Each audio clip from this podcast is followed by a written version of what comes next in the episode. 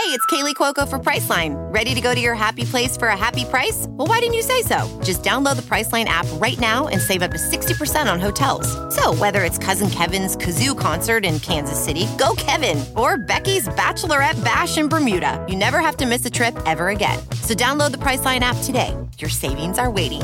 Go to your happy place for a happy price. Go to your happy price, Priceline.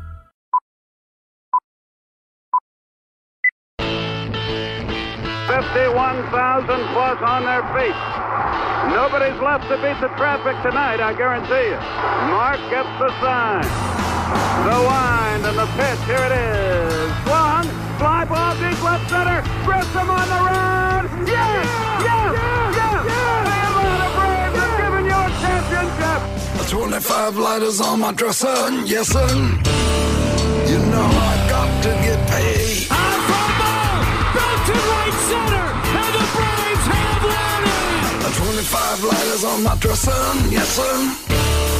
You know I got to get paid. Swing and drive, back to right, welcome to the show. 25 lighters for my 25 folks.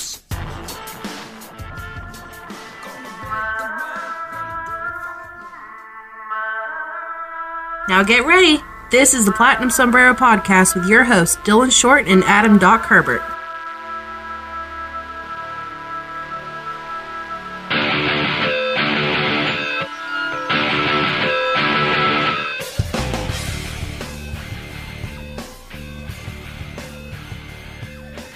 Hey, everybody, welcome to another episode of The Platinum Sombrero, episode 116. Or if you were privy to our show sheets, it would read episode 116 Dungeons and Dragons, which I just noticed today. It's been up here for 116 episodes. I somehow just noticed it.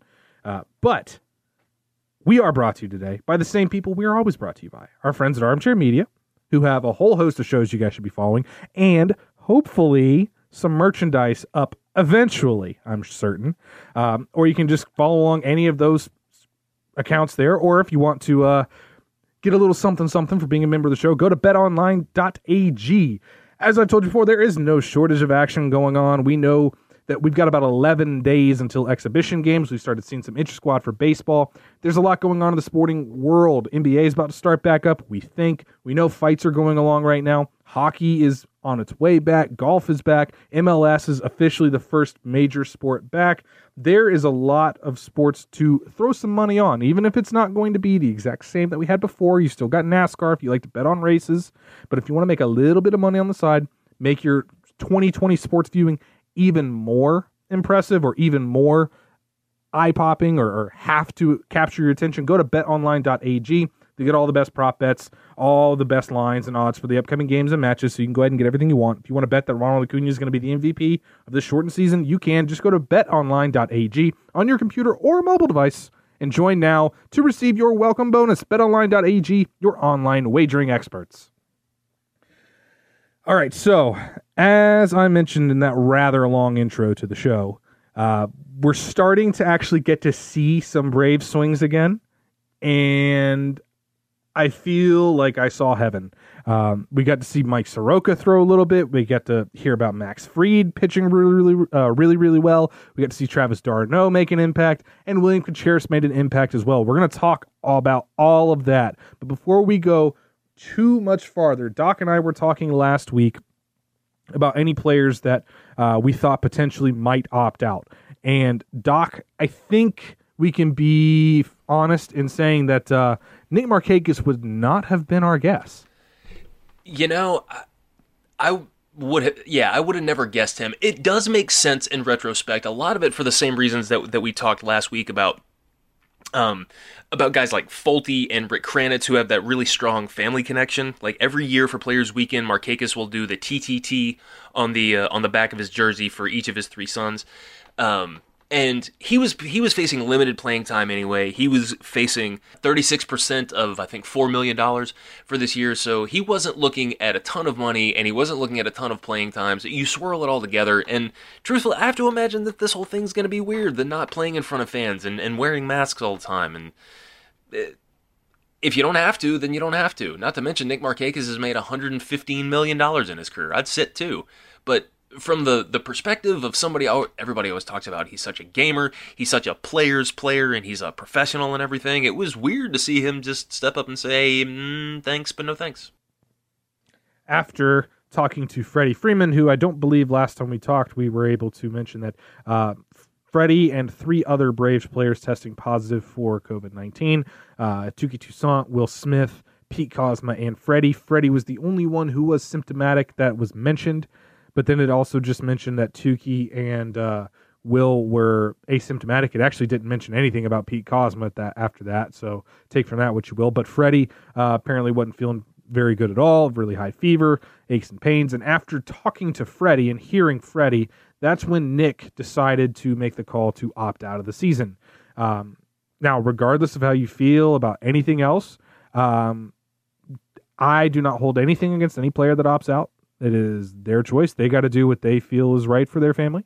Uh, anybody that is going around acting like, you know, basically people that are insulting guys for for sitting or or trying to call them to account for sitting out a 60 game season should just go ahead and take a seat because your priorities aren't in line. Even if you think that they're wrong, even if you think they're wrong, you have no business telling this person how they need to act.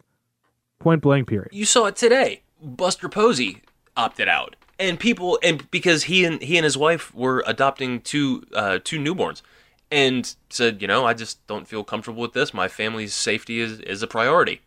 That's all she he should ever have to say. Just to clarify that, he did say that had they not been born prematurely, that he probably would have played. But because they were born prematurely and they're going to be in the NICU for a little while, he's opted not to play. And that's perfectly fine. That's honestly that's a that's a father putting his his children ahead of baseball. Same way uh, Mike Trout has consistently talked about the one thing he's worried about is not being able to see his son because uh, if he's playing ball, she's to have to get quar- or his son's going to have to get quarantined for 14 days before he can see him. It's like, you know, I understand where they're coming from, and everybody else should too. I mean, if you're one of these people that has one of these takes like Buster Posey, now what's his legacy now, or did he hurt himself? Did he did he let down Saint uh, San Francisco? If that's your take, then you can just get on out of here because, quite frankly, you're useless. Not to mention, Buster Posey has three World Series rings. I, I would say that that his uh, his legacy is is pretty pretty much in cement at this point. What he what does he have left? Absolutely. I mean, he's already a Hall of Famer. Yeah, I mean, and he's been he's been a stud ever since he was at Florida State, and that was a long but, time ago. But my my overall point is it doesn't matter how good of a player Buster Posey is. Like you shouldn't you shouldn't hassle or or get pissy about any guy, anybody that says, "Hey, I don't think it's safe for my family, so I'm going to go ahead I'm going to go ahead and opt out of this season." Like he doesn't owe like he doesn't owe you and I anything. So you have no cause to get angry because he does not owe you anything. It's it's really that simple. He's not a commodity. It's a person. If his prior like if his beliefs dictate that he should probably sit out, like if he's got something to him that's more important than than baseball this season, then it's on him, man. And you don't you don't deserve a say in what he does.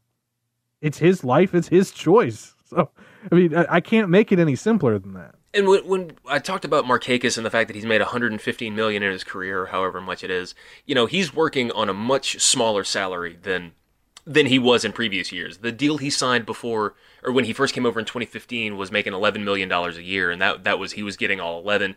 This year he would have made, you know, 100 or 1.4 million or or the I'm not going to do the quick math. Anybody's got a calculator can do that for me.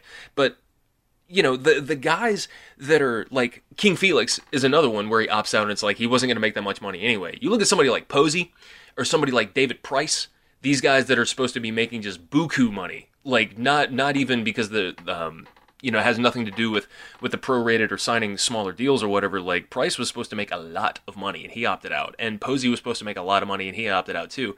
It just tells you that it's not the the money isn't nearly as much of a factor as much it is people just saying, "Look, I just I don't feel comfortable with this," and so.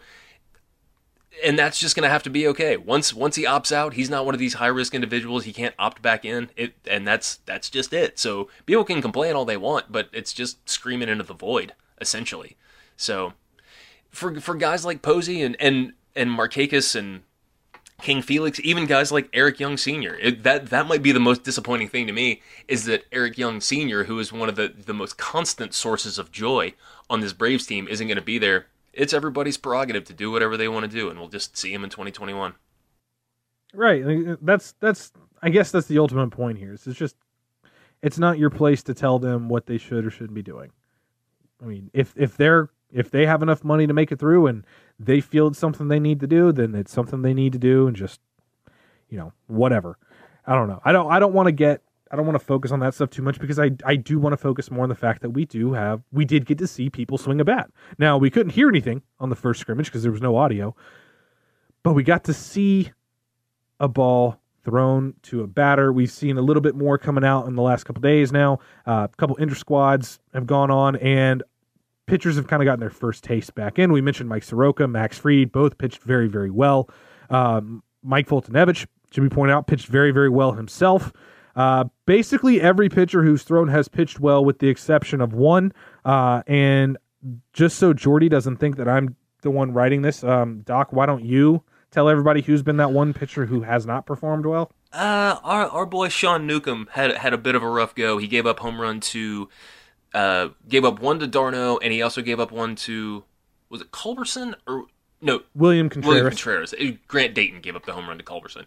So Nuke, yeah, Nuke did not have as good of a go as the other guys, but he was kind of a bubble candidate for the for the rotation anyway. Not to mention this is this was a scrimmage. This is the first time these guys have thrown in any type of meaningful it's not even meaningful competition in months. So there, there's there's going to be varying levels of rust there. So Nuke could still turn it around, but uh, I'm I'm really pumped to hear about Folty because you expect Soroka and you expect Fried to go out and just and pitch lights out. With Folty, it's it's a little bit more of uh, of a mystery of, of what you're going to get. So at least based based on last year, and and anybody who's listened to TPS for any meaningful amount of time knows that I am a humongous humongous fan of Mike Foltynewicz. So hearing that that he pitched really well, struck out three over three innings, that's that's really good. Apparently his stuff had life, and uh, that's that's just wonderful to hear. So Jordy, I'm sorry about Newcomb.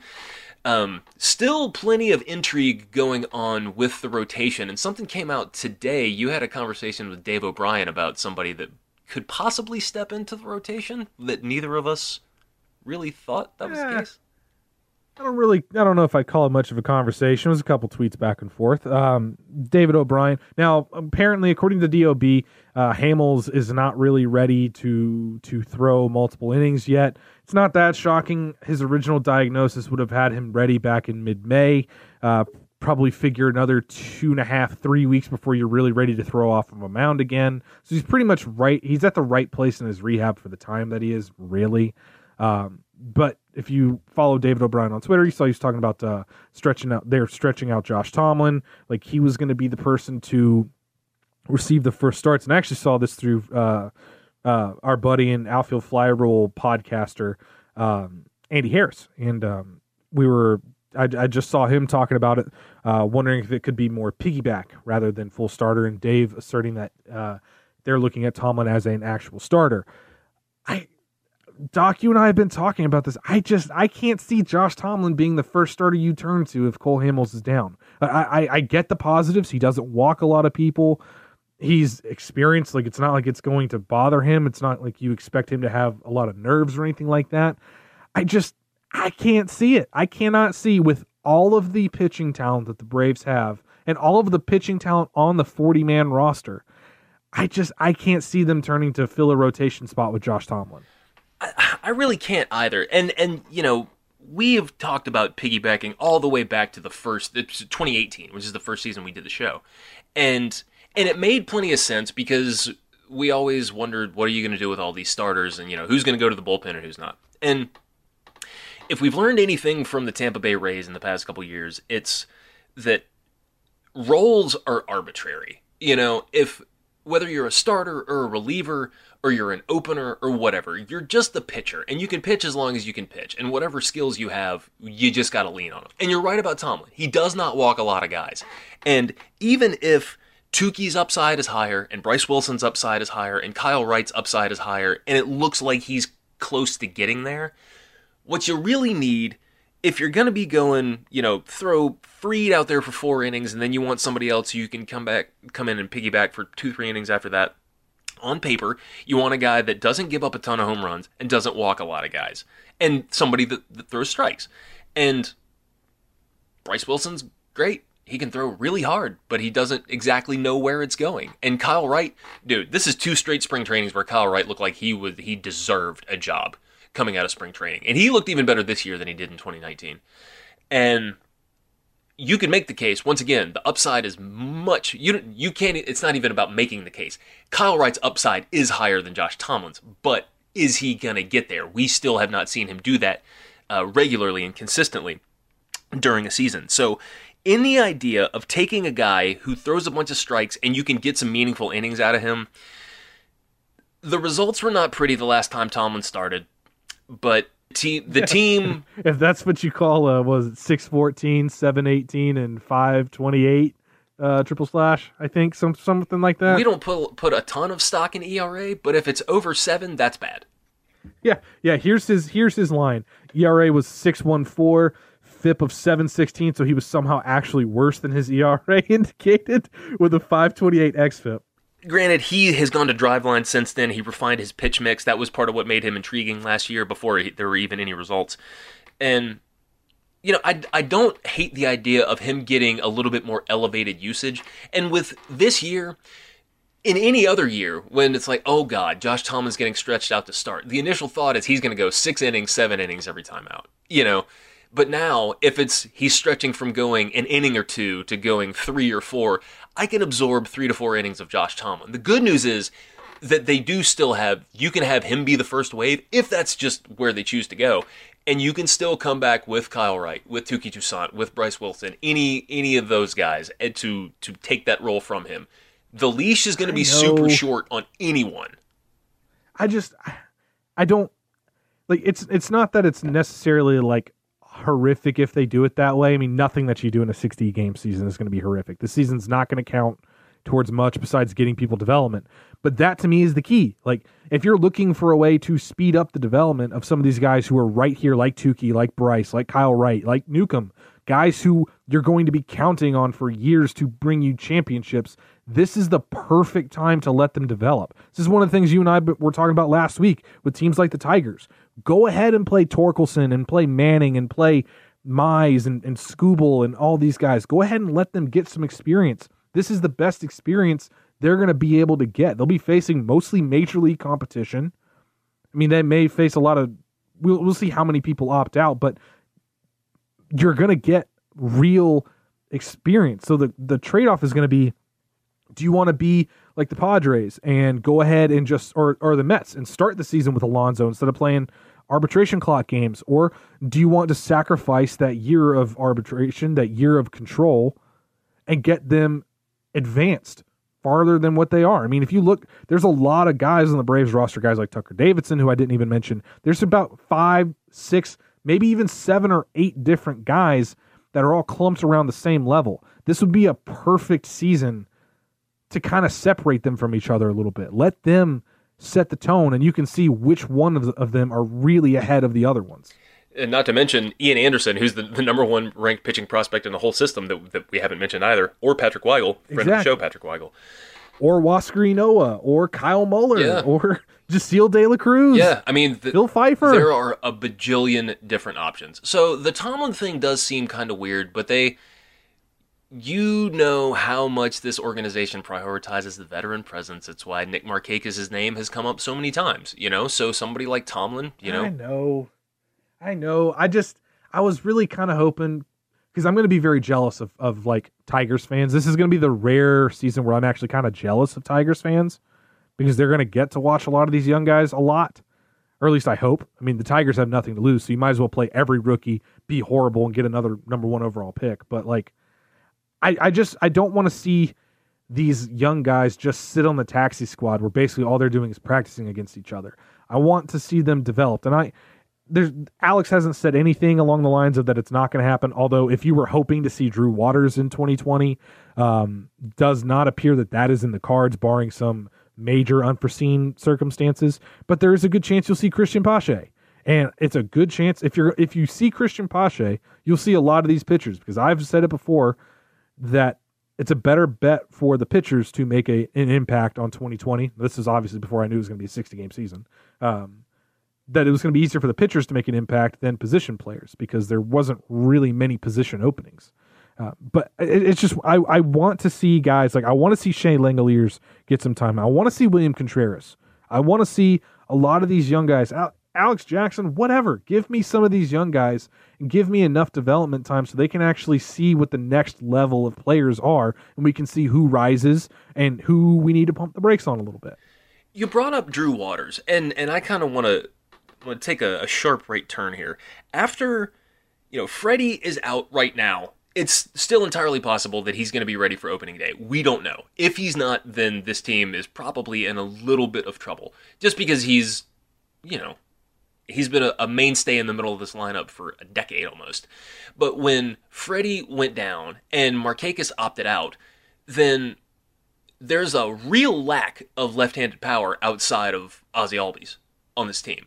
And so when you're down an outfielder and you need a left-handed bat, you know, we are team Pache over team Waters here. Not to say that we're anti-Waters or anything, but when you start looking at exactly what you you need a left-handed power hitting outfielder, then Drew Waters, honestly, everybody wants to talk about Bryce Ball, but Drew Waters is a is a much more logical option to fill that role, even though he sucked in spring training. See, I'm going to disagree with you. I don't think he's a lefty power bat right now. Now, I think he certainly could be, and he will be in years to come. Right now, he doesn't profile much. He doesn't profile for a power guy. Um, now, you mentioned Bryce Ball. I'm glad you mentioned it because I was going to harass you a little bit. Um, you and everybody said, else, this is awesome. This is like my favorite thing that's ever happened. That the karma bug finally bit Doc and not me. Uh, as Bryce Ball was added to the player pool, and you probably will see him at some points if Freddie's out for any real length of time. Like if Freddie Yonder Alonso is going to start at first base. Like it's not like Bryce Ball is just going to come out and start at first base. The Braves have options. They still have Austin Riley too, which I'd rather see Austin Riley play first base than Yonder Alonso. But you know, whatever. Uh, you do need some lefties in the lineup, and Yonder Alonso is a lefty. Um, I do wonder if you could see maybe some small trades because I don't think you'll see any big trades. But it does you you bringing up missing Freddie and missing Markakis as much as neither you or I really care to see him all that often. Um, but the the absence of Freddie in this lineup does leave a big gaping hole in the lineup because you still have Ozuna, but now you're missing your number three hitter. So you don't really you're not really at you don't really have a backup third hole hitter. Like you can move Acuna to third, but then you got to figure out what you're doing with the top of the lineup. Then you got to figure out who's going to bat lead off or two. Are you going to move Ender back to for uh, back to lead off? I doubt it. I mean, this could be Snitker's chance to get Ender back at leadoff without anybody getting mad at him. Um, but th- there's a lot of things that are going to go into it. That's why I, that's why I, I really just want people to understand like just be happy that there's baseball back. Take the results of this season kind of with a grain of salt. Look, I'm I personally am going to be looking more at development more than I'm going to be looking at did the Braves win it all in the 60 game season. Now, to clarify, when they win it all, I will be as crazy as all of you. But if by some miracle they do not, I'm not going to be upset as I would be, you know, as I was last year. Let me put it that way. Nothing that happens in 2020 can be as bad to me as how 2019 ended. Do you realize how much you're tempting fate right now? Oh my god, you need to walk that back, man. This year No. Th- I'm not going to walk it back. It's 60 games. So even if the worst does happen and this season and everybody just has a super slumpy season, all right, now we have a super awesome pick. Yeah. Okay. Okay. so let it be known that uh, let's see how how long have we been recording here? So we're about 24 minutes into the episode right now. Mm-hmm. Yeah, I'm on I'm gonna mark this down. If something bad happens, I'm coming back to you on this. That's fine. Y'all can play this drop however long you want, but for now, I'm just happy to have it back, and I want to see a lot of the development. Uh, but we were just speaking the lineup really, really quickly because I don't really want to get into a bunch of lineup talk. And as it is, we don't really have a ton of time left in the episode today. I do want to touch on a couple other things like the schedule and uh, a couple other guys. But looking at the lineup, it does leave kind of a weird hole because the Braves have a lot of depth, but they don't really have a lot of depth at guys that you would say are leadoff hitters or three hole hitters. Like a lot of their depth is guys that would ideally be like a six or a seven hitter. So you got to imagine Ozuna is probably going to stay in the four hole. I would imagine you'll see Acuna in the three spot if Freddie's not ready for opening day. There's an off chance you could see Ozuna bat three, but I, I really think you'd see Acuna go down to three. You probably see, yeah, probably Ozzy hitting the leadoff spot, and probably Dansby in the two. Yeah, I could see that. Uh, You know, Snit has no qualms with with putting Inciarte at leadoff, and Ender crushes in summertime. My only issue would be if you're facing a lefty on the mound, you'll probably if you were facing a lefty on the mound, I think the way I'd probably go is Ender Acuna Ozzy. But I, I we know Snit doesn't like to do too many righties in a in a row or too many lefties in a row. He likes to be he likes to vary uh, vary them. It's going to be hard to do. It's it's it's going to be interesting. Now, this is one season where I'm not going to get angry at Snitker unless they come out and they only play veterans and none of the young guys get any opportunity at all. Like if Patrick Weigel gets called up to the big club and again does not get into a game, I'll be pretty annoyed. But nothing that can happen this season is like I'm not I will be a I will be a much more relaxed Braves fan this year. Let me let me put it this way. I will be we I always make fun of Doc for being the the dopey super optimist. This year it'll it'll be me. Why do I have to be dopey? Optimist I can take. You know why. You know why. That's not nice. That's not nice at all. You're going to be the negative one this year, just hating on Bryce Ball. Meanwhile, I'm going to be like, yeah, everything's good, man.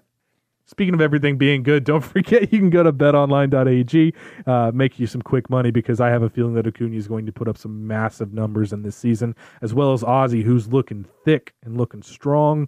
Uh, most that's that's probably the number one story from training camp. A lot of these young guys look like they took the extra time very very seriously. Acuna, who's got the Manny dreads going, looks awesome.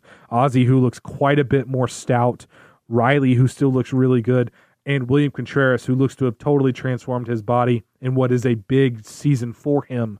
Uh, it's got a lot of ground to make up right now. This is a big year for William Contreras. Good to see him starting out right. Yeah, he really does look a lot, a lot bigger. Um, so yeah, Langeliers really opened up a lot of eyes uh, last year and also in spring training. So and with Contreras, it seemed like his star was kind of fading a little bit. Not not full on. It's not like he's he's busting or anything, but uh, he's got somebody on his heels now. And I I saw the It just looked like the ceiling was lowering a little bit for Contreras. yeah yeah Like we were starting to think instead of being like a top 10 catcher, now we start thinking, all right, he'll be, you know, above average or at least major league average. He's a major leaguer. It just kind of looked like for a little bit because of some of the struggles, you started kind of lowering the ceiling on him a little bit from being this is a guy that could potentially be an all-star level catcher to maybe he's a platoon catcher, maybe he's just kind of an average everyday guy, but uh, maybe he's a Travis d'Arnaud type. Um, but good to see him really taking it serious, and he put a put a nice little charge into that Oppo taco he hit off Newcomb. he did. I actually didn't even recognize him when I saw him uh, rounding third. And uh, and No, and that by the way, that opposite field power, that's what a lot of people have been waiting, myself included. That's what I've been waiting to see from Contreras. He's always had he's always been good everywhere. He's not really great anywhere, but he's always been very good at everything. And he's got a lot more power than his home run totals suggest. It he just was just never looked like he took weight training very seriously.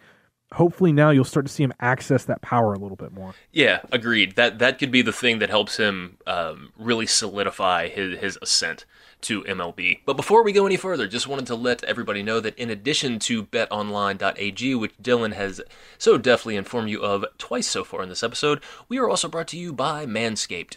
Men, or women who are fed up with having their hirsute significant others, listen closely. I'm sorry to be the one to tell you, but you are just too damn hairy. You know it, I know it, your boo knows it. Your drawers are overflowing with stark examples of your own inability to properly tend to your growing follicles.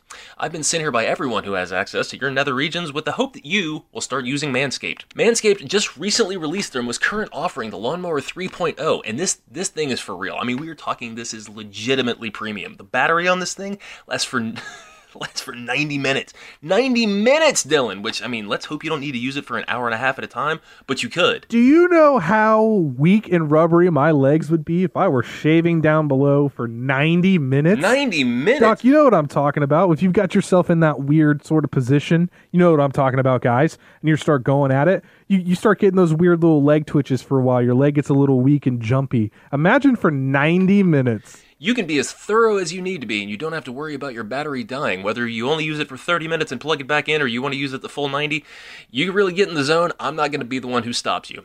So go to manscaped.com, use our promo code armchair for 20% off and free shipping. Uh, they're trimming costs so you can trim your. Mm-hmm. Once again, that's manscaped.com, promo code armchair, 20% off the cost and an even higher percentage off of your pubes. Manscaped, because your Johnson's mustache should always be reasonable.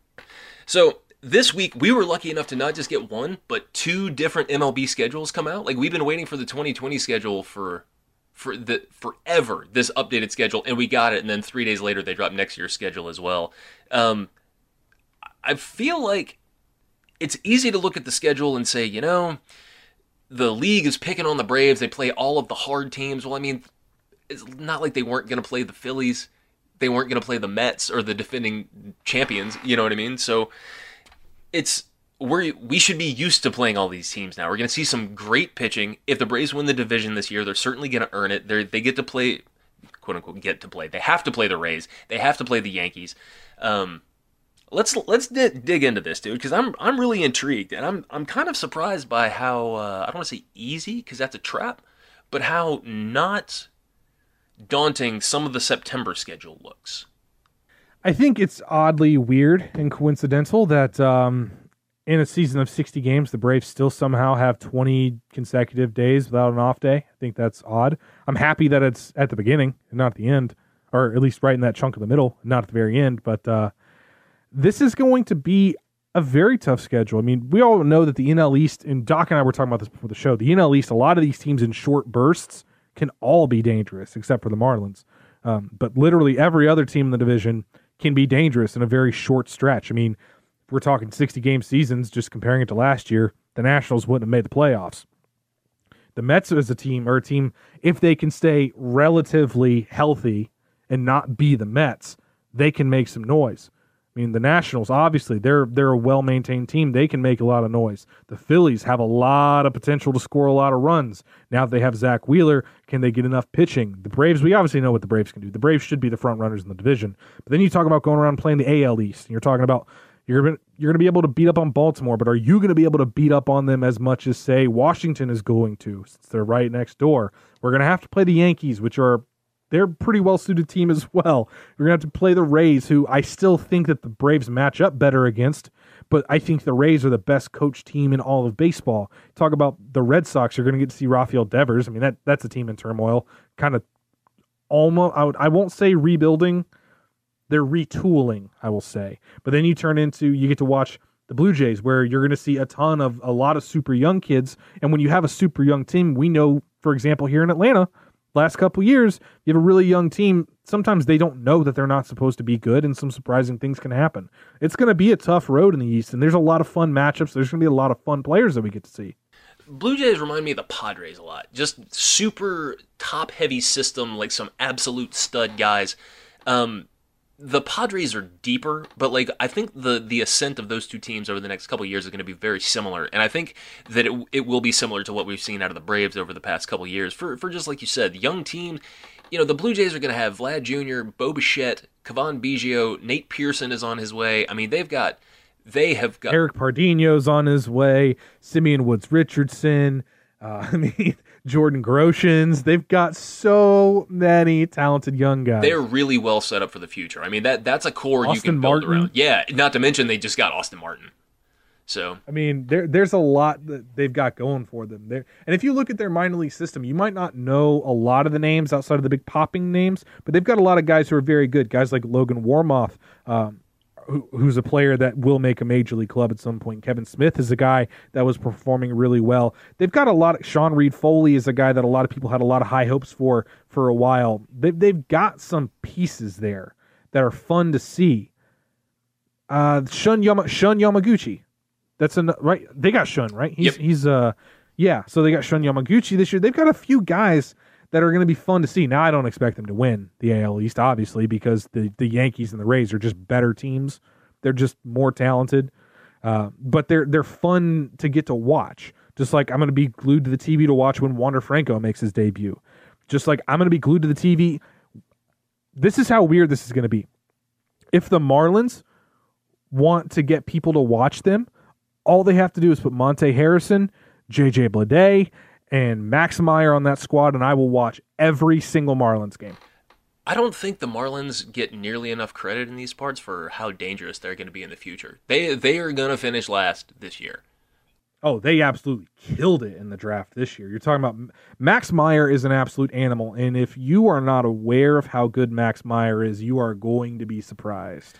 Yeah, and uh, a lot of alliteration when Minnesota man Max Meyer was drafted by the Miami Marlins. Eric uh, Edward, but it's not even just Meyer. Edward Cabrera is another name you guys should probably know about. They've got Sandy Alcantara, who, by the way, the numbers don't look amazing on Alcantara last year. Doc, were you aware that he was one of the better right-handed pitchers in baseball last I year? I was aware of that. Thank you for asking. I wish you would have told me because I was complete. Like I saw that on Twitter from somebody, and I was like, "That's not true."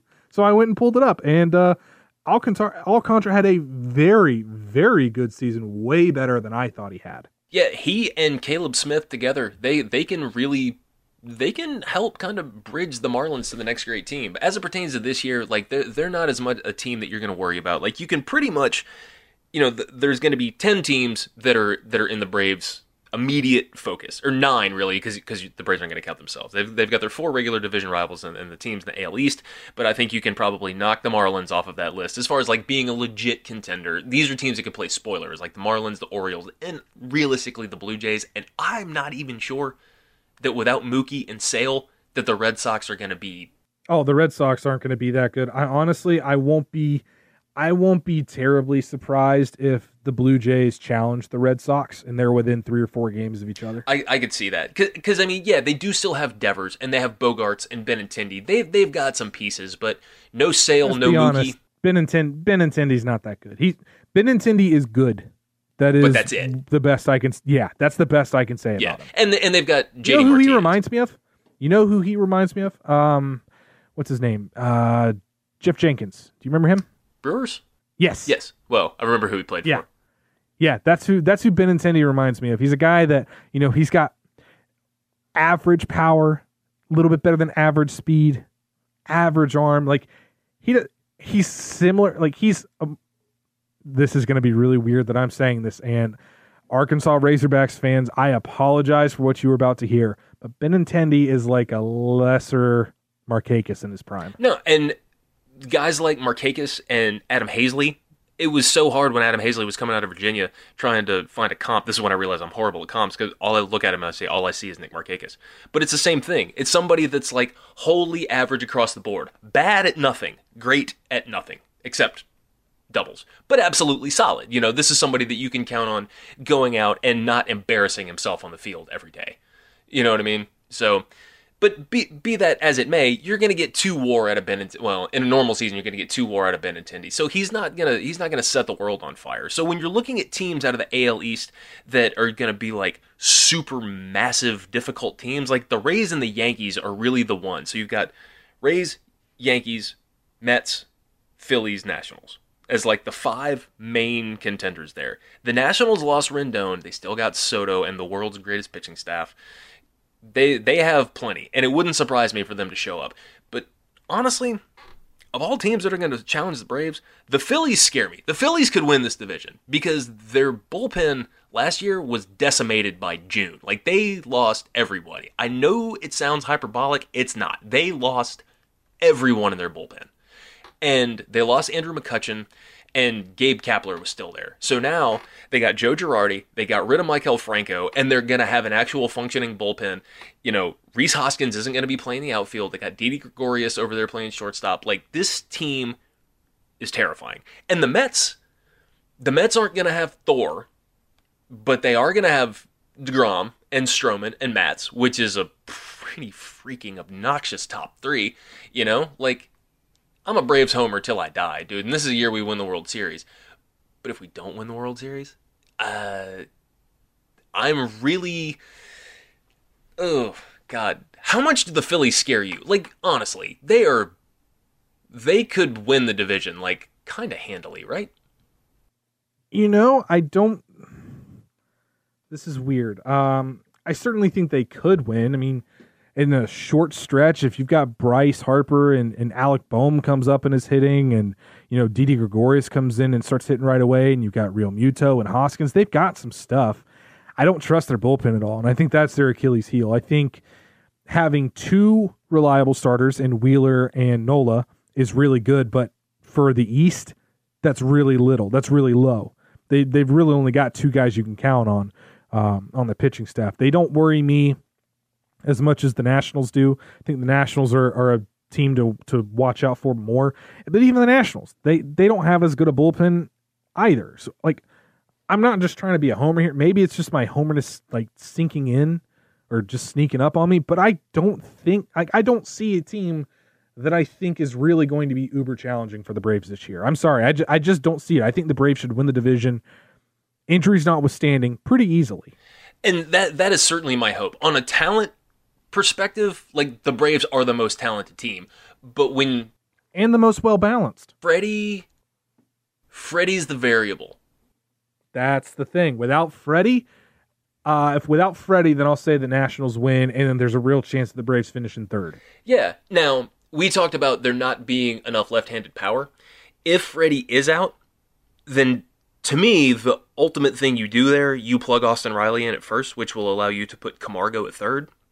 So when you've got Ender and center, and then you've got Albies and Camargo, both of those are switch hitters, but that's that's three lefties in the lineup right there. So you know it's better than nothing in in in an optimal scenario. Then then Freddie is going to be one of the left-handed bats. But if he's not, then it's not as devastating as it might be for some teams. Like we talked about Buster Posey earlier. Like what are the Giants going to do at catcher?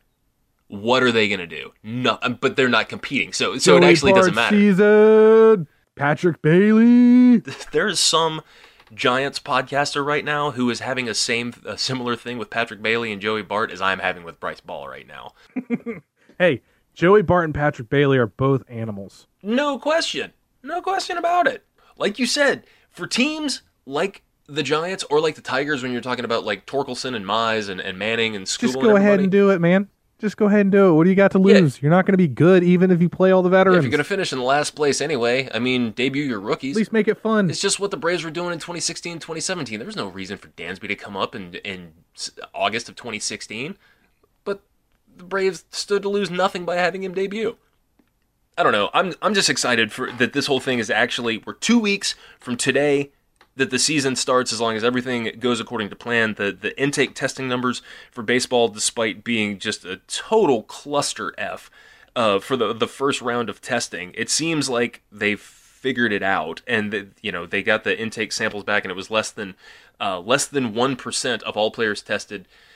You know, and that's huge. And I think not just players, not just players. That was players and that's, personnel. yeah, that's that's everybody. So I think that the there was a realistic shot that that baseball was going to be so compromised this year if everybody didn't do everything that they were supposed to do. And I think now that everybody's back in the clubhouse and everybody's back at back at the fields and everything, that they're just like, look, I'll do whatever I have to do to make this work. 60 games is not that long, even when you're including, you know, the the ramp up to uh, to the actual season. So it's not too long for everybody to do what they're supposed to do. I'm just when when the draft happened, that was the the first time I'd been emotionally invested in a baseball event in months, and it's started to get slowly more and more real as we have gone. So fingers. I'm glad I'm not the only one that struggled to get into KBO baseball. I just couldn't do it. It's just like it's baseball, but like, you know, I don't know. I don't watch college baseball all that much. I will. I don't have anything against college baseball. It just doesn't feel real. To It's me. just not the same. Yeah, exactly. Like it's good. It's just not the same.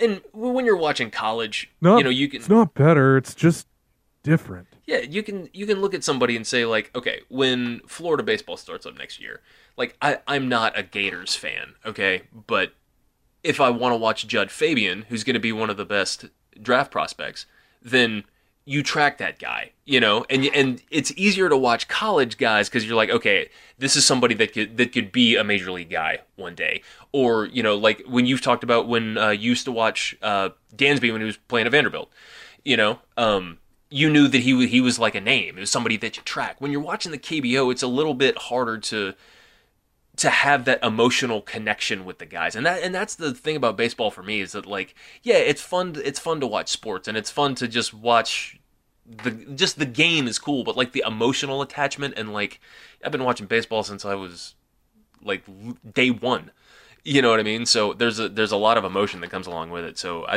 it just watching the game it's like a very flat two-dimensional thing. I want to be able to like attach something to it. So two weeks, man. Like when we do the episode two weeks from now, it'll be like we're gonna have actual real deal baseball to talk about. Absolutely. Speaking of having real baseball to talk about, we'll have a little bit more to talk about next week as we've got a little bit more coming forward, and we'll see Bryce Ball as he starts his race for 60 homers in 60 games and making Doc look like a fool. No. We'll talk about that and a few other things next week. Thank you guys for joining us. Hope you guys enjoyed the episode. We'll be back next week right here on the Platinum Sombrero.